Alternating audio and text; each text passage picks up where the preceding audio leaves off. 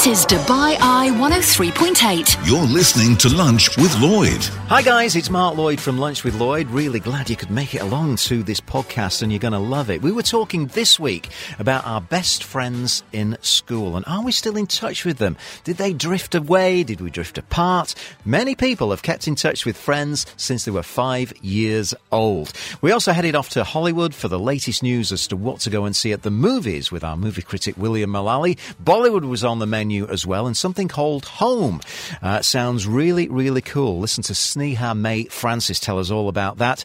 AJ, Mr. Brunch, had uh, some great suggestions for places to go and enjoy brunches during the day and during the night over the weekend. And we wrapped it all up with some live music. And LaRouche certainly did us proud in the studio. And do join me live on the show. That's, of course, Lunch with Lloyd from 11 o'clock, weekdays only on Dubai Eye 103.8. You're listening to Lunch with Lloyd. On Dubai Eye 103.8. Something that's really kind of special um, at school is your best friend. What would you say? Yeah? Yeah, my best friend, we met when we were both five years old. Five? Yes. Wow. And years on, Yeah. we are still best friends. Are you really? Yeah, she lives in England and we still stay in touch. I went to her wedding literally from five years old. And if you look at the both of us, we still kind of look the same. Her name was Jane Smith. Jane Smith. Yes. I wonder if she's listening. you never know. I'll send her this clip. so, what happened to Jane Smith? I mean, uh, she know, got uh, married, she's yeah. got kids, but um, we still stay in touch. I saw her a few years ago, but it's she's my oldest, oldest friend, and I love the fact that we we knew each other since we were five. It's very rare that you have those yeah, kind of friendships. definitely. So, you went through infant school. Yes. Did you go through junior school and no, senior school? No, senior school. We, we we moved like about uh, half an hour, half an hour away from each other, but um, we still stayed in touch. And um, to this day, I can still text her or check her up on Facebook, and it's really nice. Fantastic. Uh, I, I've got to say, I didn't meet my best friend until quite a few years later. Uh, starting senior school around about 11, 12 years old. And we were both made prefects. Do you know what Oh, I- I was a prefect. was you a Used to be pre- so- Did you have a badge? Yes. so I had prefect badge, and so did my best mate, Paul. Uh, his name was Paul Walkden. And uh, we were friends throughout our senior school um, years.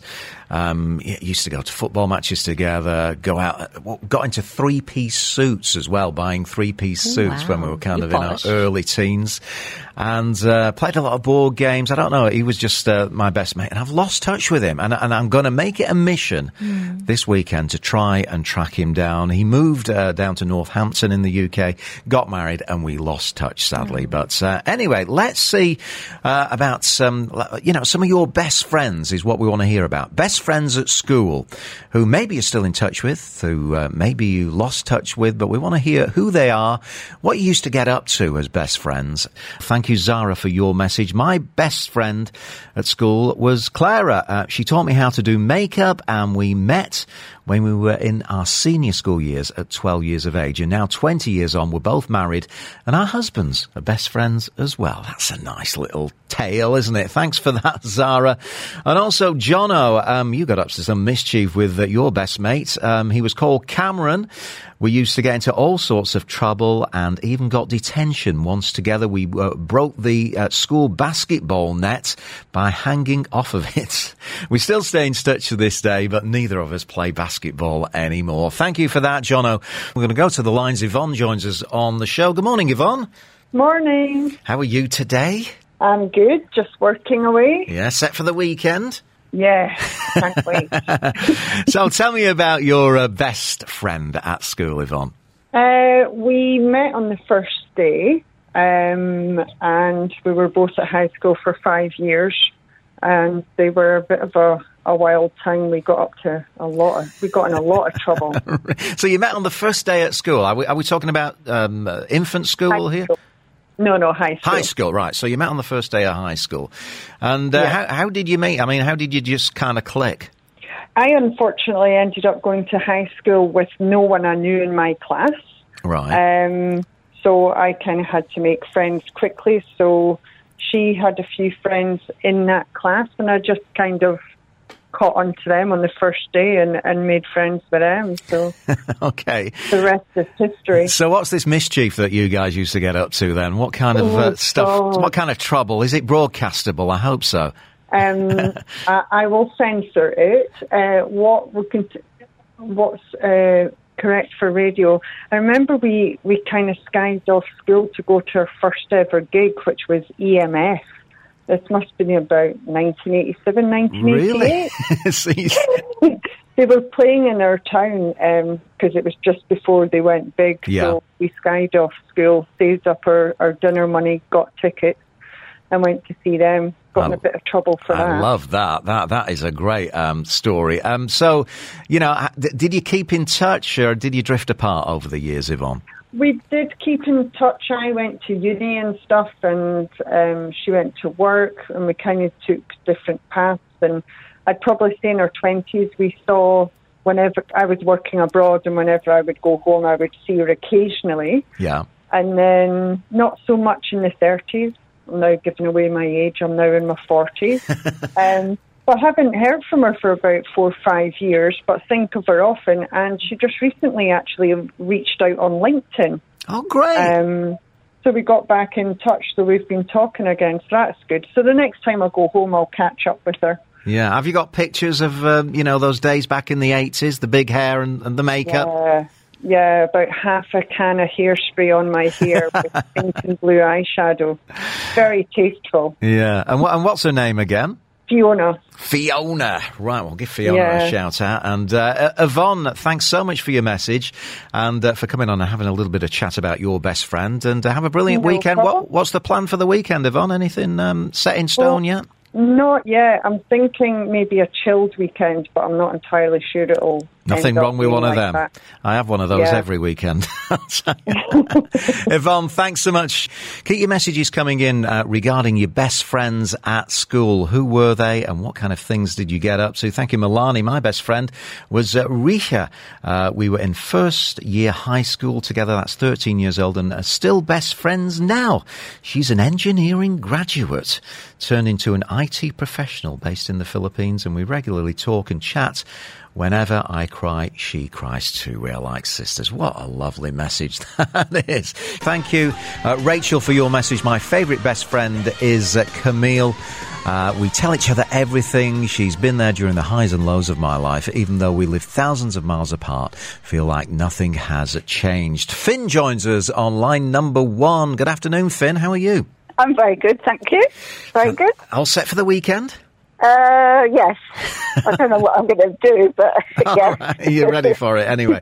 So tell Oh, me, yes. tell me about your memories of your best friend at school and how you first met. Oh, well, uh, my uh, friend Lindsay lived across the road, and she came across and said uh, to my mum and said, "Have you got a daughter who lives here like that?"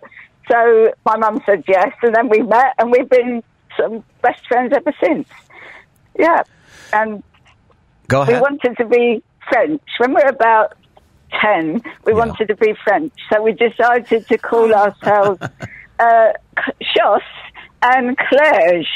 But Clerge never caught on. So to this day, we, if we phone each other up, it's always hello Chos, hello Chos. So with uh, Really? so that's uh, yes. so you've to kept, this that, day, kept yeah. that name since you were seven years old. Why did you want to be French so much? What It's was a, the it's a fascination? girl. It's a girl thing, isn't it, I- Finn? Yeah, I don't know. I mean, they did go and live in Belgium, and uh, then her parents lived in France. So they all speak um, fluent French brilliantly, and they teach uh, like French to English and whatever. So Yeah. all very, all great speakers, but um, it didn't rub off on me though.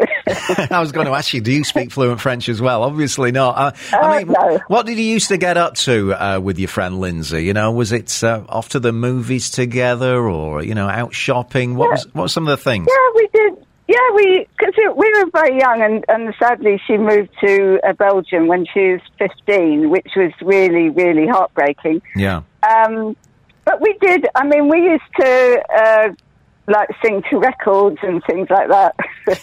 um, not very well, but it was good fun. And she played the piano, so uh, no, we we just had fun, just fun. And are you you still, know. you still in touch to this day?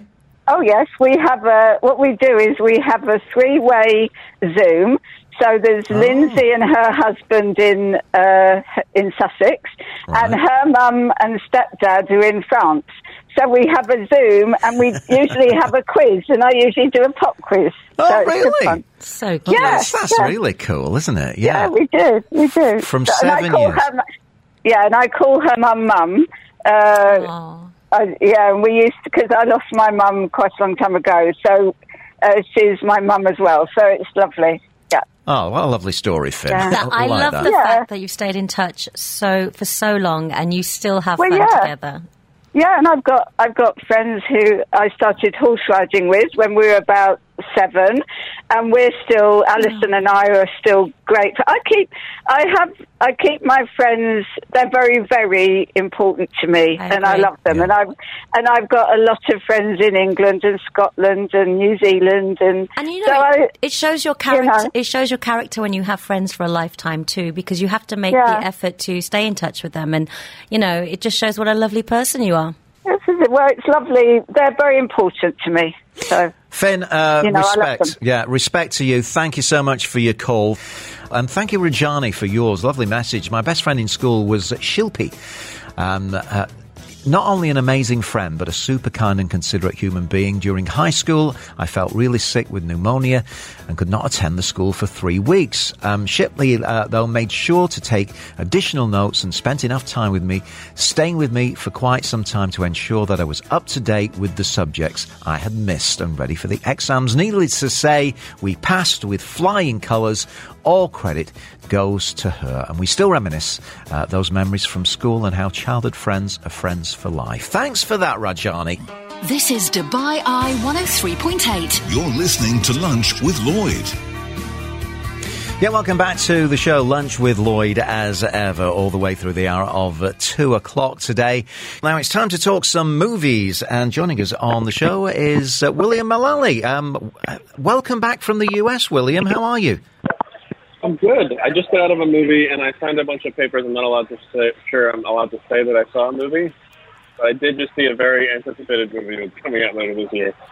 Excellent. Well, I'm sure we're going to be talking about that um, in future episodes um, of the show. So, uh, William, uh, what have you got for us this week uh, when it comes to movies that we need to be going along and seeing? So there's a lot this week, and it's not just you know what's in cinemas. It's also you know what's at home. For example, you know La Casa de Papel or Money Heist final season is going to be to be airing. Um, its first part, you know, I think that's much much anticipated to people.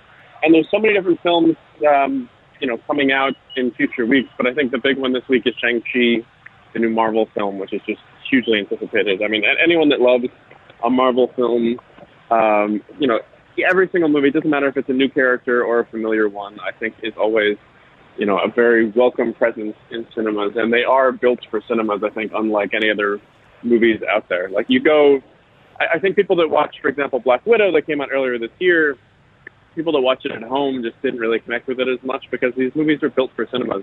And I think Shang-Chi and the Legend of the Ten Rings um, from director Destin Daniel Cretton just really, I think, you know, captures the best of what makes Marvel work on the big screen. Uh, yeah, um, so sounds almost like an anime um, movie. T- tell me more about um, the origins of this story. Yeah, so Shang-Chi is a character that has been, you know, in the the Marvel archives for a long time and has never really taken the spotlight. And I, I think, but that's one of the coolest parts about the Marvel Cinematic Universe is, you know, it's not just about taking on, you know, the biggest, most famous characters. It's also about finding great stories and creating new characters that people will care about. And so while Shang-Chi was never, you know, the guy that was on the, you know, kids' um, pajamas like Spider-Man or Captain America or Iron Man, he's always been a very rich character, and I, I think this is a character that very much draws from you know the martial arts history of um, of, of Asia and you know of, of really you know Hong Kong cinema, kung fu cinema, Yeah. and China, and so here they really made like the first you know Hong Kong cinema Marvel film, you know the first like kung fu Marvel film, and they really embraced that. And it's the same way that like they were able to make us care about Guardians of the Galaxy, even though who'd ever heard of Star Lord? Um, or really, I, I think so many different characters, you know. And I think with this character, he is a, a a guy who's you know on this kind of classic hero's journey, but there are some wrinkles that makes it feel like a classic kung fu film. So Shang Chi was the or is the the son of the greatest um, you know supervillain that the world may not know. And in fact, if you remember Iron Man three, there was that character of the Mandarin. Yeah, that was the big bad guy played by Ben Kingsley. So in, in the, if you remember in Iron Man 3, he was, he turned out to be a fraud. He was just pretending to be this great villain. And it turns out the man that he was pretending to be was Shang-Chi's father. He's the actual, you know, master of the Ten Rings, the Mandarin, um, the man who goes by many names, who's also a very classic Marvel villain. But, you know, he escaped that world and now he is living uh, a very average life in San Francisco until fate brings him back and they must go um, to take on his father and take on the, the great powers of the, the world that his mother came from in another dimension. And it just, it really has, you know, so much, you know, classic lore of, you know, Asian culture mm-hmm. in the same way we saw earlier this year with Raya and the Last Dragon, although that was much more, you know, um, lower Southeast Asia. And, uh, but I, I think really the, the joy of this film is in the performances, including, you know, classic, you know, great, tremendous Asian actors like Tony Leung, um, we know from In the Mood for Love, you know, Chungking Express, Infernal Affairs, just one of the best um, actors in the world. But also, you know, the debut performances by people like Simu Liu, um, who just really, I think they plucked from, you know, Kim's Convenience, the, you know, the Netflix sitcom, and have really brought him into the Avengers in a way that he feels like he should have always been there. So I, I think although this is not a name that I, I think people might recognize the same way they did Black Widow, I think it's a name that is going to be causing kids to be buying new action figures, and it's definitely going to be a welcome addition to the Marvel Cinematic Universe pantheon. So this is opening in cinemas this weekend. It is. It is open today. Um, it is, uh, I think, the, the, biggest film coming out this weekend. But I, I think really the draw at the end of the day is Marvel, and there are also a number of different cameos um, that I think people are going to be really, really excited to see. And you know, they're definitely um, hints at what is to come. Because if we look at where the Marvel Universe is right now, it's a really, really interesting time, and a lot of it is happening, you know, in conjunction with um, what's happening on the the smaller screen as well. So we saw earlier this year, which we've talked about extensively, um, you know, WandaVision come out, and then Falcon and the Winter Soldier, and then Loki. But it was Loki that set the stage for where we're going with the Marvel Cinematic Universe, right? Yeah, yeah. So Loki was about opening up the, the multiverse and the many different possibilities. And I think the most anticipated thing, the most anticipated film of the year, probably more than um, James Bond, which I know you're going to get mad at me for saying. what more anticipated than James Bond? No, no, no, no, no. James Bond. Oh, it's Spider-Man. In, in Yeah. fact, the Spider-Man, um, the No Way Home trailer, which came out last week, which we didn't have a chance to talk about, I think is in a lot of ways, you know, the biggest uh, movie moment of the summer so far. Just just watching that trailer debut, it's really I think ignited just such interest in the Spider-Man character that Tom Holland has brought in a way that nothing else has. And Yeah. it, but I think part of the promise of that is the promise of these other dimensions that we get in Shang-Chi. It's the promise that we might, hint, hint, be seeing Tobey Maguire return. We might be seeing Andrew Garfield return. And in the trailer, we get to see um, Dr. Octopus return, Alfred Molina's turn in the um, 2004 Spider-Man 2 film. So I, I think the Marvel Universe is in a very, very exciting time when it's building towards you know what we're going to be getting with Spider-Man No Way Home, what we're getting with um, Doctor Strange and the Multiverse of Madness, and really I think the incredible possibilities of having you know every iteration of these characters and maybe even the X-Men eventually show up has really just excited fans to no end. And you know, although I, I think Endgame was a high um, in terms of interest, it was actually Spider-Man No Way Home that got more views than the Endgame trailer in the first 24 hours. So I think people care more about where we're going with Spider-Man than they did with with Avengers, which is which was the biggest movie of all time um, for a year. So that's insane to think about. You're listening to Lunch with Lloyd. On Dubai Eye 103.8. Yeah, welcome back to the show. It's lunch with Lloyd through till two o'clock today. Movies very much uh, on the menu. We've already spoke uh, about uh, Marvel. Um, William, I just want to run this by you. Um, Apparently, Jungle Cruise, which we spoke about a few weeks ago now, uh, has crossed the $100 million mark at the domestic box office over the weekend, and Disney has already announced a sequel. They obviously love this pairing of Emily Blunt and Dwayne Johnson, William. Yeah, I think nobody loves this pairing of Emily Blunt and Dwayne Johnson more than Emily Blunt and Dwayne Johnson. Like, if, if you've seen their social media, they just they've been having so much fun together, not only making this movie, but doing the press for it and you know, hanging out. And they have such, you know, instant chemistry that I think it's really, they don't want to stop here. Like, you could tell that they were really just getting started in this partnership. And I think we know Dwayne is someone who, once he finds someone that he has chemistry with, he sticks with that person. You know, I, I think Kevin Hart is a great example of that. You know, like, he and Kevin are now film married forever. and because, you know, I, I think Dwayne is someone who is very careful about who he works with. And once he finds the right people, they are his people. And I, think Jungle Cruise as well is a movie that brought out his talents and hers in a fantastic way. It, you know, harkens back to, you know, the classic sort of 80s films, as we've spoken about, you know, from Robert Zemeckis, from um, Steven Spielberg, as well as, you know, um, Sommers with The Mummy um, in the late 90s. And I, I think the tone is so perfect for each of them, and especially for for Dwayne because he's a kind of classic movie star, and so it's a classic movie star role. You know, relies on his innate charisma that he honed so well. You know, back as The Rock in WWF and then WWE, and I, I think Jungle Cruise is a film that I keep telling people, now you'll have fun with this movie, I promise. And people keep messaging me about it saying yes, they agree. That was exactly what they were hoping to. Because I think from afar it looks kind of like this cynical, kind of like going through the motions. Oh, another sort of you know Disney movie based on a ride. When I think really it's reinvigorating that idea, and it's going to be I think getting people really excited. Not only for you know the Haunted Mansion film that was just greenlit, but also maybe another potential mm. um, Pirates of the Caribbean film you know, fingers crossed if we can get that to happen. Yeah, um, it's been a huge success. Uh, apparently, uh, it's been in development for 15 years. Uh, so uh, they've obviously got it right. Um, anyway, look out for that. Jungle Cruise um, looks like a sequel is coming. Now, coming back to uh, Shang-Chi, apparently uh, you managed to catch up with um, Awkwafina on, on this particular um, movie. So tell me what that conversation was all about. Yeah, so I mean, Awkwafina was a you know I think a breakout star of the last few years, and you know through films like Crazy Rich Asians, um, has really I think created a name for herself, and that she is kind of a, a name brand. And while Simu Liu, as an actor, you know, is, is not a name that might, people might know, I think he is so balanced well, and I think Awkwafina not only you know makes herself a star here, but she helps make him a star as well. She plays his best friend um, named Katie, it's not a romantic connection. They are really just best friends, and they are you know kind of living this life where they are.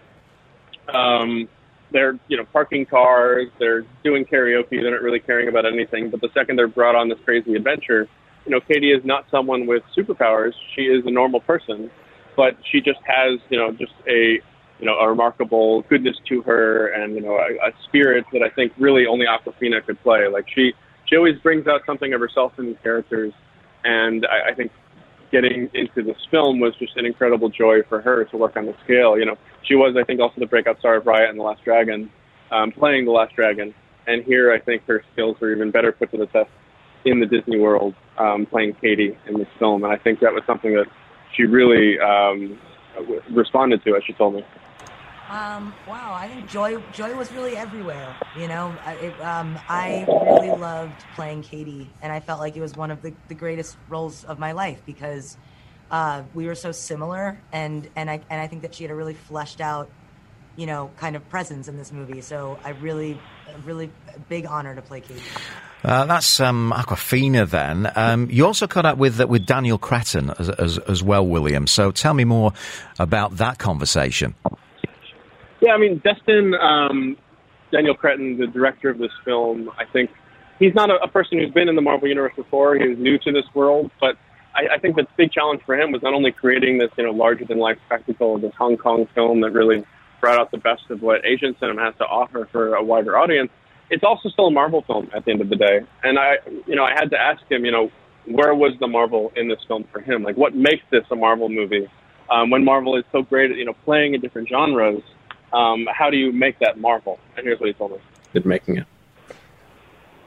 I mean, even when you describe the mix of those genres, that does feel like Marvel to me. I think it's a um, Mar- Marvel has created a um, it, its its brand around um, kind of rebranding every movie, but within within the the context of characters that make you laugh and cry and relationships that feel real. Um, and but I think that's the common denominator of, of every Marvel movie is is a, a, concentration on character simultaneously going on with the spectacle and the genre that whatever movie uh, whatever is attached to that particular movie. Um, so it was it was that it was a balance that was I don't know. I wasn't really thinking about Marvel specifically. I was just thinking about making the best version of this movie I, I could. And it really is a family drama that is draped in the rich history of kung fu martial arts films and ultimately a, a, a superhero movie. So trying trying to find that balance was definitely the challenge, but it was it was very fun. Superheroes meet martial arts in this film, uh, Shang Chi. Um, so opening up this weekend, is this going to be you know on the on the level of Avengers and Black Widow? Are people really going to flock to the cinemas? Do you think to see this, William? I cannot tell you, and I, I, I've been really fascinating. I've been really fascinated to, to see that play out because this is a really unproven commodity. We're also at like a weirder time when people aren't necessarily going to flock to the cinema just for any reason because there's concerns about about health, there's just concerns about the world. But I do think that when there's a film that provides the the feeling that people need right now, people will flock to the cinema.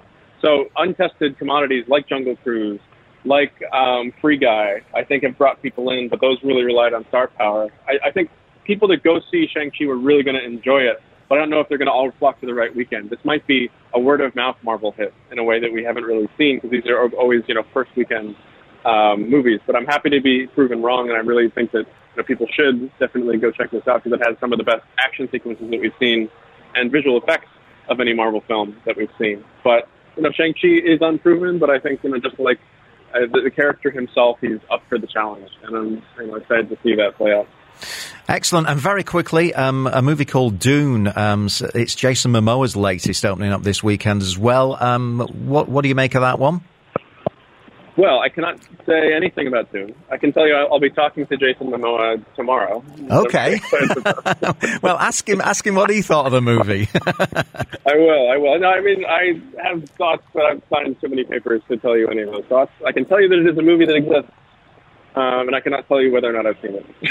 Okie doke. Um, uh, always great to have you on the show, William Mullally. Uh, thanks so much for that. Shang-Chi, obviously the big one opening up this weekend in cinemas. This is Lunch with Lloyd. On Dubai Eye 103.8. Yeah, welcome back to the show. Right now, we're turning our attention to the world of Bollywood. And, uh, well, she's my guru when it comes to Bollywood. Sneha May Francis joins us on the show. How are you, Sneha? I'm good. I'm good. Hardly a guru, I must add. All set for the weekend? All set for the weekend. Just going to relax and sit at home and watch some. Uh, stuff on Netflix or Amazon. Brilliant. Okay, well, we're going to get started with something called uh, Kuruthi. Let's have a quick listen first. ഞാൻ ഒരുത്തനെ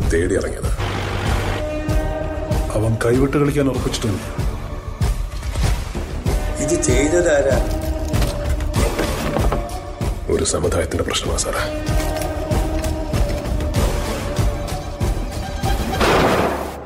ആരുടെ ശരി bro നിന്റെ നിന്റെ പഠിച്ചോന്റെ മനുഷ്യന്മാര് രണ്ട് കാലിൽ നടക്കാൻ തുടങ്ങിയത് മുതൽ നിർത്താതെ ചെയ്യുന്ന ഒന്നേ തമ്പത്തല്ലലും കൊല്ലലും So that's the trailer then for uh, Karuthi. What do we know about this one, Sneha? So this one is a thriller. It's a Malayalam uh, thriller, which is set inside a home. Very unusual place to for a thriller to set in. But this is where people from different backgrounds they unite one fateful night uh, in the most unusual circumstances, exposing their deepest fears. Now, the underlying question that they are addressing here is whose truth is more valued? Is, is it what I believe in or is it what you believe in? You know, in that sense, I think it's a very powerful movie, a very, uh, you know, uh, important film at that, that what makes one question the fundamental idea behind faith. Now, um, I, I enjoyed it. It was quite unconventional, but asking a very important question, power packed performances. Um, however, the, the big however. I was always waiting some. for I that. always Yeah. have one. I Go always on. have a however. so here, my, my problem is there's a there's a really famous, uh, celebrated Malayalam actor Prithviraj who, you know, steps in in a rather unconventional role. He's also backing the film as a producer. Yet I felt his performance uh, compared to the rest uh, kind of falls back a little because I felt that it was exaggerated, it was a little over the top, it was not in sync with the pitch of the other performances. Hmm. And that I felt was such a big drawback because you've dragged me in into this house. You know, you've made me feel uncomfortable. You're throwing me into situations that I don't want to get into. And yet I feel somewhere there's, you know, it's, it feels unreal. It feels like it's like a drama. You know, it's not believable, if I could add. So that I thought was such a. It, it's unfortunate that he, despite you know his years of experience, I thought was the weakest link in the film. But yet, I, but setting that aside, and you know, I still feel it's an important film that one should watch. You know, just looking at how cinema is kind of growing. You know, we're looking at different themes and conversations, and so in that sense, I think it's a, it's an important film. But does it get ten on ten? Uh, no.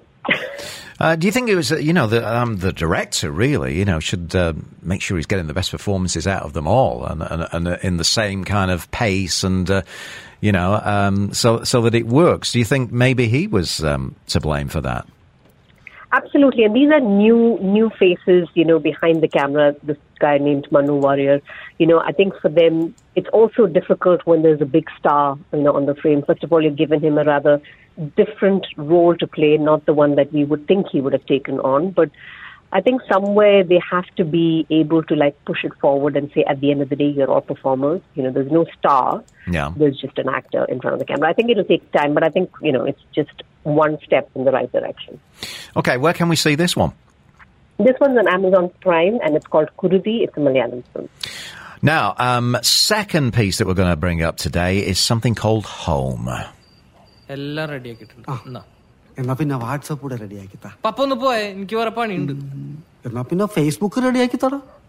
Facebook WhatsApp chat. ഒരു കൊല്ലത്തേക്കുള്ള syllabus ആയിട്ട് ഇറങ്ങിക്കോളും മനുഷ്യനെ അവനൊക്കെ എടുത്താ. ഞാൻ എന്നാ പിന്നെ current bill അടയ്ക്കാവുള്ള എന്ന് പറയും ടൂറിന്ന് വരെ എടുത്ത് ഇൻസ്റ്റാഗ്രാമിൽ സ്റ്റോറി ആക്കുന്ന ഒരു മോല്ലേ നിനക്ക് അവിടെ? ചാൾസ് പിന്നെ അറിയാണ്ടിരിക്കുവോ? അതെന്താടാ ഈ സ്റ്റോറി ഇതിൽ ഈ വാട്സപ്പും ഫേസ്ബുക്കും ഒക്കെ ഇൻസ്റ്റാൾമെന്റ് കിട്ടുമോ ഇൻസ്റ്റാഗ്രാം അല്ലേ? എടാ എന്റെ മോൻ വലിയ ഫിലിം ഡയറക്ടറൊക്കെ ആവുമ്പോ ഞാൻ ഈ സാധാ ഫോൺ കൊണ്ടിരുന്ന അവനല്ലേ മോശം? പപ്പയ്ക്ക് അതൊക്കെ ഉപയോഗിക്കാൻ പാടായിരിക്കും. അത് ഉപയോഗിച്ചാലല്ലേ അറിയും. ഒരു ഫോട്ടോ അവനെ ഫോണിൽ ആരെങ്കിലും വിളിക്കുകയാണെങ്കിൽ ഭയങ്കര കളിയും ചിരിയും തമാശയൊക്കെ ആയിരിക്കും. അടുത്ത് നിന്ന് നമ്മൾ എന്തെങ്കിലും പറഞ്ഞാൽ ഏ ആ ഊ ഇങ്ങനെ രണ്ടു മൂളൽ മാത്രമേ ഉണ്ടാവൂ. Uh, home. Now, this definitely sounds lighter fare, doesn't it? Just by the music and the word Facebook, Facebook, it sounds yeah. very home, homely. So, You've got all the key words in, yeah? yeah. Um, what is it? A, a special look at Facebook from two friends. What what what can we uh, get from this one? Home. So this one's on Amazon Prime again, and this is about a family of five. They live in an interestingly laid house where generations clash over tech and communication. So the young boys spend all their time on their gadgets, they're documenting, communicating with anyone who will, but their older folks are desperate to kind of play catch up. There's Instagram Live, hmm. YouTube, and Facebook, like you all just pointed out. They play Yeah. central parts Yeah. wherein you know it shows how it links people across the world, but yet disconnects the ones closer home. Wow, I like So- that. Yeah, I do as It, well. it, it, it's a fairy tale of sorts, this film, and I absolutely loved it. You know, it, it kind of tugs at the heart. It makes, you know, one realize that it's okay to look up from one's gadgets and live life a little. You know, we're so caught up in our virtual life that we never look around and, you know, at least have a conversation with the ones who love us. So uh, for me, the the central part is played by this actor called Indrans. Now he's, you know, he's one of those actors who's done hundreds of films in Malayalam, but you know, one who played always the you know the sidekick or the the comic sidekick, which Yeah. kind of fit into that box, but never got any central role to play. But now he is kind of exploring a different, you know, side to him. You know, you kind of directors are willing to kind of tap into his true potential because I also think, you know, OTT and you know platforms, you know, your Netflix and Amazon's kind of pushing directors to look at unconventional way of storytelling. It's no longer, you know, the superhero uh, star in the in the you know at the center of it all. So in that sense, Indrans, I thought he's just fabulous in this cast. And there are two young boys. I mean, not I wouldn't say young uh, boys who play the younger roles. There's Sreenath Bhasi and Naslen. Oh my God, there's so much genuineness and charm, and and also relate, relatable. I can see this. You know, I remember my mom. Uh, actually paying me extra cash to teach her how to use Gmail.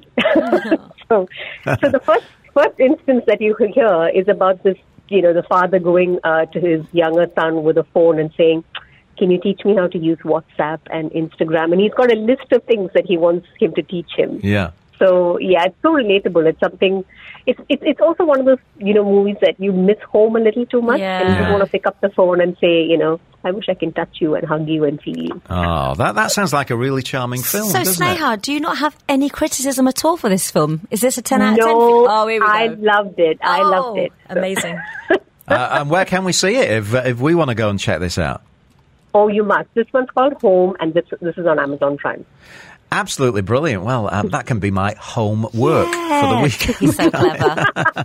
Well done. Yeah, Sneha, have yourself a brilliant weekend, and uh, thanks for bringing uh, those uh, two films, Kuruthi and Home, to our attention. If you're into your Bollywood, that's what you need to be watching. I think I might come back talk a little bit about Korean movies with my co-presenter today and producer, as like my wife. Every night when I get home, I feel like I'm walking into a household in Seoul, in, in Korea, not in Dubai. It's absolutely filled with Korean soap opera stuff. And we're also going to check out um, uh, Punham's jacket. I think we, we need to put a picture of that on our social media. It's like totally over the top. Something that Mark Lloyd would wear. This is Dubai Eye 103.8. You're listening to Lunch with Lloyd. Yeah, welcome back. The weekend right around the corner, of course. And who doesn't love going out for a good meal or a good... But do you eat out a lot at the weekend? Do you know, this week I've been cooking at home. I don't know why, but I do like eating out. Yeah, something pretty special about it. And a man who eats out a lot joins us right now on the show. AJ, aka Mr. Brunch. How are you, sir? I'm very well, thank you, Mark. It's good to speak to you. I don't think I've spoken to you for about a month. I know, it's been a long, long time. Congratulations are in order, I know, because uh, you've gotten yourself engaged on your holidays, haven't you, eh? thank you. Yeah, it took the plunge. We're really, really excited. You so. You took the plunge. I took the plunge 30 odd years ago, and uh, I still haven't come up for air yet, I'll tell you. Uh, anyway, AJ, Mr. Brunch, good to have you back um, on the show. Now, uh, you've come up with some lovely places for us to go uh, and uh, enjoy some brunches this weekend. Uh, where we're going to get started? We are going to get started right at the top of the Taj JLT at Paros, which is um, really excited to, uh, to be launching tonight. We're actually going. Um, they've got a brand new night brunch called Missy Night Brunch. Nissy Night Brunch. Right. Uh, s- so, tell me more about this uh, this restaurant, then. Uh, so it's 46 floors up, so it's got an amazing uh, panoramic, panoramic poolside views all the way uh, down Sheikh Zayed Road, over the golf course. Um, really, really great views, and it, it combines uh, Greek food, if you like that, Greek and Mediterranean food, with some really nice entertainment. So they've got Okay. things like uh, stuffed peppers, they've got uh, veg moussaka, uh, herb roasted sea bass, and saganaki, which is fried cheese, which is sounds delicious, but Mm. not too healthy. Sounds healthy as well. Yeah, yeah, definitely put some uh, some pounds on, on the weekend, but it's Thursday, so, you- so you're allowed that. But here's my Um, question. Here's my question. You just said put some pounds on the weekend. Are you having a brunch every weekend? Is that you know? Is that part of your job? yeah, well, yeah, definitely every Thursday, Friday, and Wow. sometimes Saturday as well. He certainly covers these brunches, I can tell you. So, this is a nighttime one. So, what, what timings are we looking at? Uh, so starting at seven o'clock um, up on the thirty, uh, sorry, forty-sixth floor, and it goes through till ten thirty p.m. um, and there's an after party as well. So it's really, really good value, and they've got some really great kind of electronic drummers and DJs and, and the like as well. So it's a good way to start your weekend. Yeah, I've seen quite a few videos of these guys that play drums, uh, electronic drums in various nightclubs with uh, like laser lights flying off the drums. I mean, they're brilliant, aren't they? They're really, really good. It's, it's all the rage, and it's like just coming back from uh, from my my Ibiza, it's all the rage down there. It's very kind of trancey and uh, gets you right in the mood. Yeah, he proposed in Ibiza. Did you? Where- What a romance! Where, where did you propose in Ibiza? Where exactly? Uh, so there's a, uh, a place right down, not Cafe Mambo, but there's a, there's a nice private restaurant just down the road from uh, Cafe Mambo in uh, San Antonio. So Yeah. just as sunset uh, dropped, I, uh, I dropped down into one knee. As, as any gentleman would do. And uh, what was the response? I know it was a yes, but was it a yes right away or were the tears? And, you know, did the, the whole restaurant kind of get involved? They did, well, they did. So she didn't actually know. I made her turn around and pretend to be taking a picture, um, and then I just got down, and she just wasn't facing me for ages, and the whole restaurant was stood up in anticipation. She turned around, and the whole restaurant was standing up, just kind of applauding. So it was bit Oh, brilliant. bit of a shock for her. It was great. Great stuff. Um, all right, so uh, coming back to uh, the, the night brunch. pressure. Uh, the night brunch, um, Nissy night brunch. What are we looking at in, in terms of price there?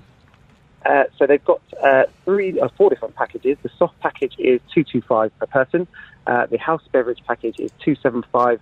Sparkling is three seven five. And if you really want to uh, celebrate, they've got a, uh, a French bubbly package for six fifty per person. So we've just had a text from Elisa, and she says, "What's the most expensive and exclusive brunch in the UAE, and why do you think it's so exclusive?" Oh, right, put me on the spot there.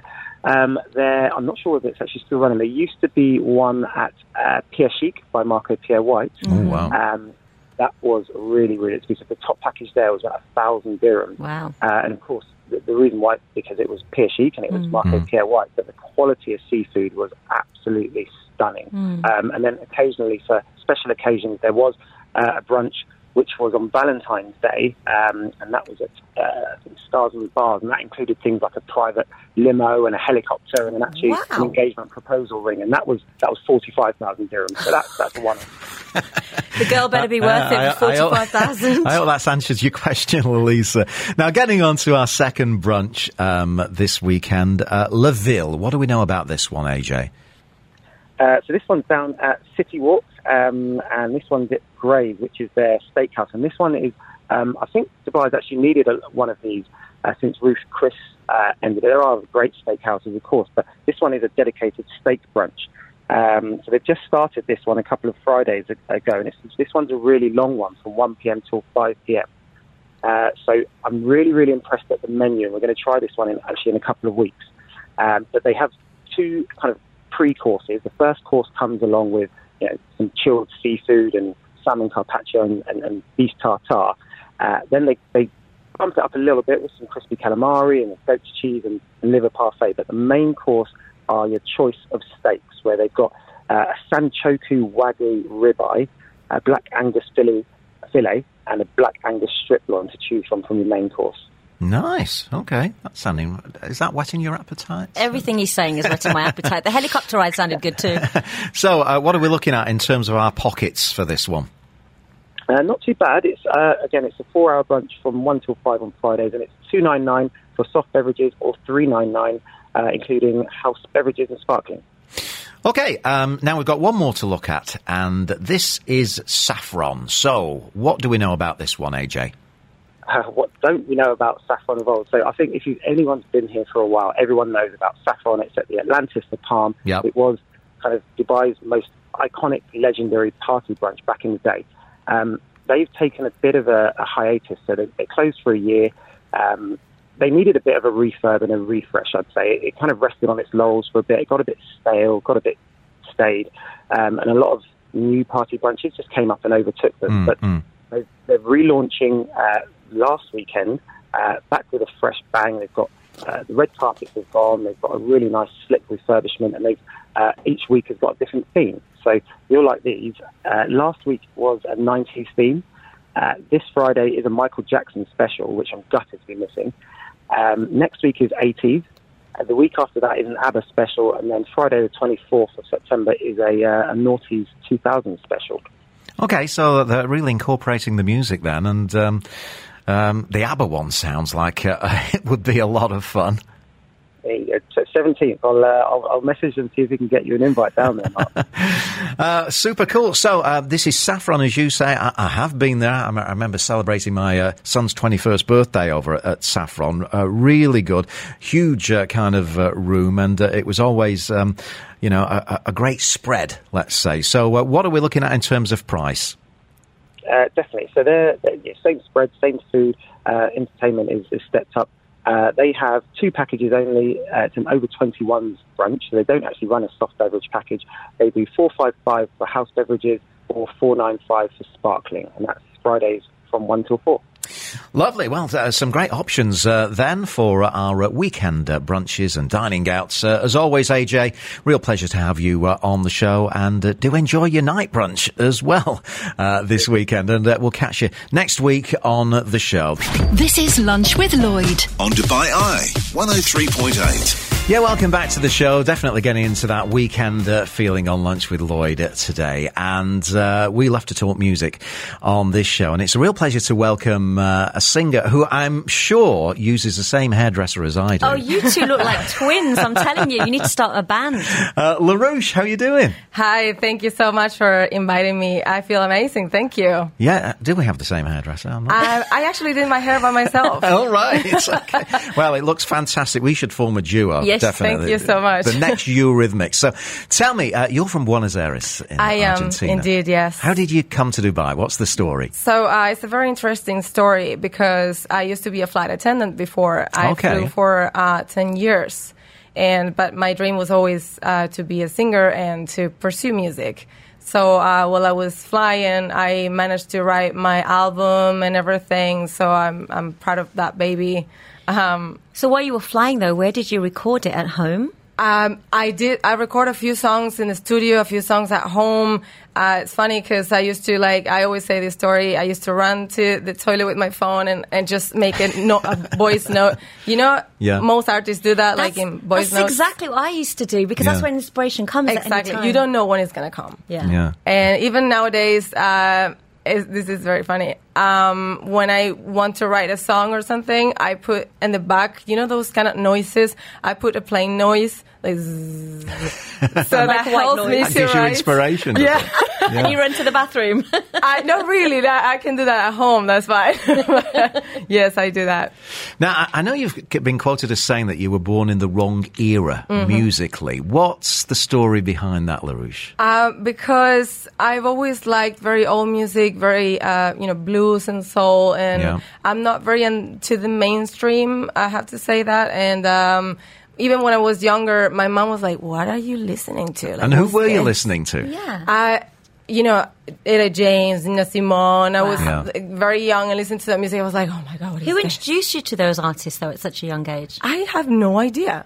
I, I don't know. I think I just started hearing and listening to the music. I was like, who is this? And then I started, you know, um, you know, like looking for more information and stuff. And then I realized was my uh, style. I look, we all had rock bands. Mm. You know, I'm sure you did as well. And I mean, in Buenos Aires, you, you will be hearing a lot of Latino uh, music, I'm guessing, as well. yes, you know, but I the don't like- salsas and the like tango. Latino? Yeah. Wow, I love this. so you're a real jazzer. Um, I, do, I, I do sing Spanish sometimes because people likes to hear it, Yeah. but it's not my, you know, it's not what I enjoy the most. But as I mentioned before, I used to have a few rock bands. I even had a metal band that was crazy. And I think we all have to, you know, sort of search and see who we are because when you're young, you don't really know Hmm. what's your style Yeah. and what you want in life. And I think when I found blues, soul, and jazz, I was like, yes, this is it. This is my forte. Well, I can hear that deepness in her Uh, uh, speaking me voice too. already. Yeah, me too. I cannot wait to hear her sing. I, I mean, uh, so you wrote this album while you were still a flight attendant. Yes. Uh, um, what were some of the topics that, that, that you covered? You know, some of the. Uh, The exit door? yeah, Not really. Um, I should have though. chicken Um, or beef? That's a good one. I, I thought about writing about that, but I don't think people will take it seriously. Um, one of the songs, actually, the name of my album is uh, Feathers, and that song uh, talks about the transition in between flying and starting to to uh, sing and perform. Actually, if you hear, um, you can Google the lyrics and you will see. Uh, it, it- they have a lot of uh, hidden messages, you know, and stuff. Because we used to use, you know, red lips. So the song talks about like kiss my red lips and then I'll be gone and these kind Yeah. of things. So it has a few messages. Uh, it talks about love. I have some songs about love and also some stuff that makes us uh, a bit uncomfortable as, uh, you know, human beings. Sometimes you're with someone, but you think about another person Yeah. that you had before and you can forget. So, You're, yeah. re- you're reading my mind. Laura, I'll tell you. uh, okay, so you're going to sing us a few bars um, of uh, a little piece of music. Once again, uh, live on Dubai Eye 103.8. It's such a pleasure to have uh, LaRouche.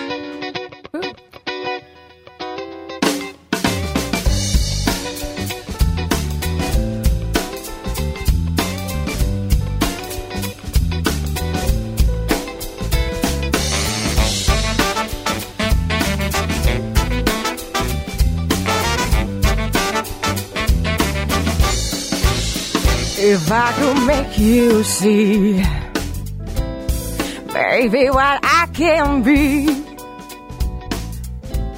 with you by my side, life will be so kind. If I can't keep you with me, if I can't make you believe that our time is now. Oh, can't you see? Then I better go home.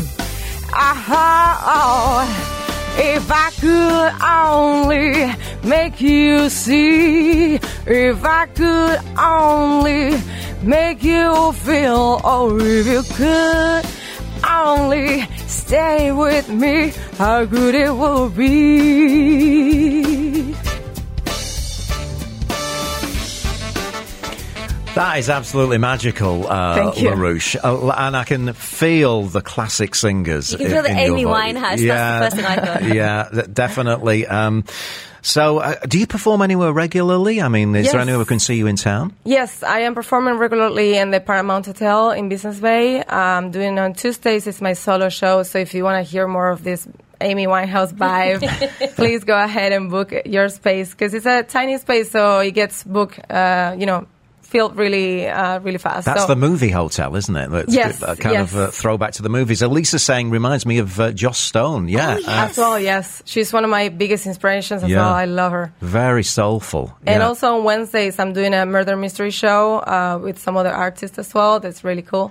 So you should um, go check it out. Yeah, yeah. I I mean, do you accompany yourself on instrument, or uh, Um, is it backing tracks? How does it work, or a live band maybe? Yeah, I'm doing backing tracks right now. Yeah, so so far not live bands. Uh, working on that, and I'm also working on a new song. So a lot And I, I've got to say on. that the, the backing there uh, were they musicians from from Dubai or No, they're uh, from Philippines and some of them from Dubai. Uh, and some of them from Colombia. We, yeah, I, I went all over the world and I was like, I want this, I want that, and I want that, and we put it together. Yeah, it's really funky, isn't it? Yeah, it's, it's I a love it. really cooking band. That's my uh, latest release. It's called If I Could Only. Uh, released it on the 14th of February of this year, just for lovers. You know? And, and where, where can if we, if we want to get that uh, piece of music, where where can we find it? You can find it on Spotify, iTunes, Deezer, Tidal, uh, any, anywhere. Honestly, you can Google my name and you find it as well. Yeah, and, and you, YouTube. you say you've got uh, you're writing new music. What's uh, you know what's coming out the pen at the moment? Yeah, so um, nice. I get to tell you guys what I'm doing. Uh, a few months ago, I went on vacation to Turkey and I had a really bad accident. Oh no! Yeah, it was really bad. So I'm writing about that, and uh, but I'm making a funk and cool way of putting it. So yeah, I don't have the name yet, but No. uh, it's about that and What how, comes? Is it lyrics that come first f- for you then, or, or uh, and, I, I and then you take all it? together. Yeah, does it? So you hear the the chords as well. I, I the- hear the music in my head, And yeah, so I, I sort of put it all together. I write, hear the music, and then I have to do the famous voice note because I have, as I mentioned before, I have very bad memory. It's fine, no. It, but it's true. You'll think of a melody, and then the next morning you'll be like, "Oh, what was it again?" You know. Yes. And you know, there's a great story that um, Michael Jackson said he had a dream, and he had the melody come in his head for the Earth song, and he was going to go back to bed, and he heard a voice saying, "If you don't take this Mm, melody now and mm. record it, I'm giving it to Prince." You know what I mean? And that was a true story. That's I'm sure. Prince would have been very happy with that. It Uh, happened many times that I was uh, sleeping and I get a song in my head, but then when I wake up, I forget, and I'm like, no, Yeah. why? You've got to get up, haven't you? I know you have to get up and just record it. Yeah, that's what you gotta do. thing do. is with you, you'd have a lot of sleepless nights then, wouldn't you? Yeah. You know, waking up. uh, d- uh, I also want to mention, um, we spoke right in the, the, the height of the lockdown where you were Mhm. doing something called, bal- uh, what was it, Balcony Eye? Balcony's Got Talent. Balcony's Got Talent. How did that go? I mean, uh, you know. I, yeah, I started singing with my husband on the on the balcony because we couldn't do anything else, and I was like, "Look, I resigned from my job to pursue music, and everything went to lockdown. I was so lucky, right? So um, we said we gotta do something. So we did for uh, for 30 days. We did one video per night, uh, one live. So we got a lot of people coming Yeah, in, you know, enjoying the live music. And uh, during, you know, when the um, like almost dawn, we used to go out and just play, you know, some songs for the for the people because I live in Motor City, so we have a lot of people A around. lot of and- neighbours, yeah. yeah, and they were, you know, clapping in the balconies and Balcony's stuff. It got nice. talent. that's amazing. Yeah. I, I think you should keep that going, actually. uh, LaRouche, a real pleasure to have you on the Thank you. show. Um, The pleasure's all mine. Once again, if people want to follow you, tell me one more time. Yes, LaRouche on Instagram and uh, also Spotify, iTunes, YouTube, any uh, music platform actually. And can you spell La Ruche? L A R U D C H E.